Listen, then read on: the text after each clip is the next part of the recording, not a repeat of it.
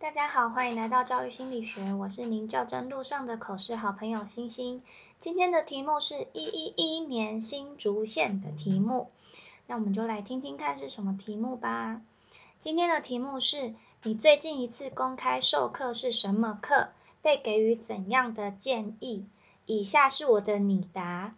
我最近一次公开授课是教授二年级的闽南语课。在公开授课之前，我与学校其他位闽南语老师进行共备。这堂课是在教盥洗用具的闽南语单字。我结合了前一个单元的身体部位，先进行身体部位的复习，再教授盥洗用具的闽南语单字念法。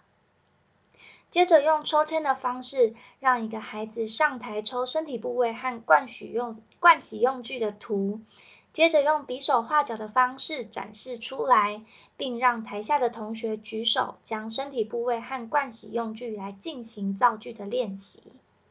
在公开授课之后，老师们大多给予很正向的肯定，包含了我结合之前所学来作为这堂课的游戏，让孩子能更完整的运用这两堂课教的语词。另外，老师们也对我的班级经营给予认可。虽然闽南语课一周只有一节，但是班上的孩子和我培养了很好的默契，也很遵守跟我一起约定好的上课规范，让课程进行很流畅。也有老师对于我会耐心引导能力比较不佳，或者是对闽南语的口说比较没信心的孩子给予称赞。不过因为这堂课比较没有小组合作学习的安排，所以有老师建议我可以再多一些小组的学习活动。例如，让孩子两个两个一组互相练习，或是让孩子四人小组用抽单字卡的方式来进行互动。因为这堂课之后，我还有其他二年级的闽南语课，所以我调整了游戏的方式，让孩子能在小组间进行。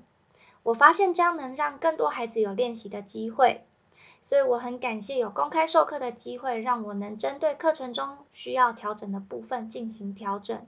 让孩子能够有更丰富的学习体验。以上是我最近一次公开授课以及被给予的肯定，谢谢。遇到这种题目，讲完被给的建议之后，可以再补充说明之后做的调整以及感想，这样会让委员觉得你不仅是听意见，还能马上做修正，这样会比较好。那我今天的分享就到这啦，拜。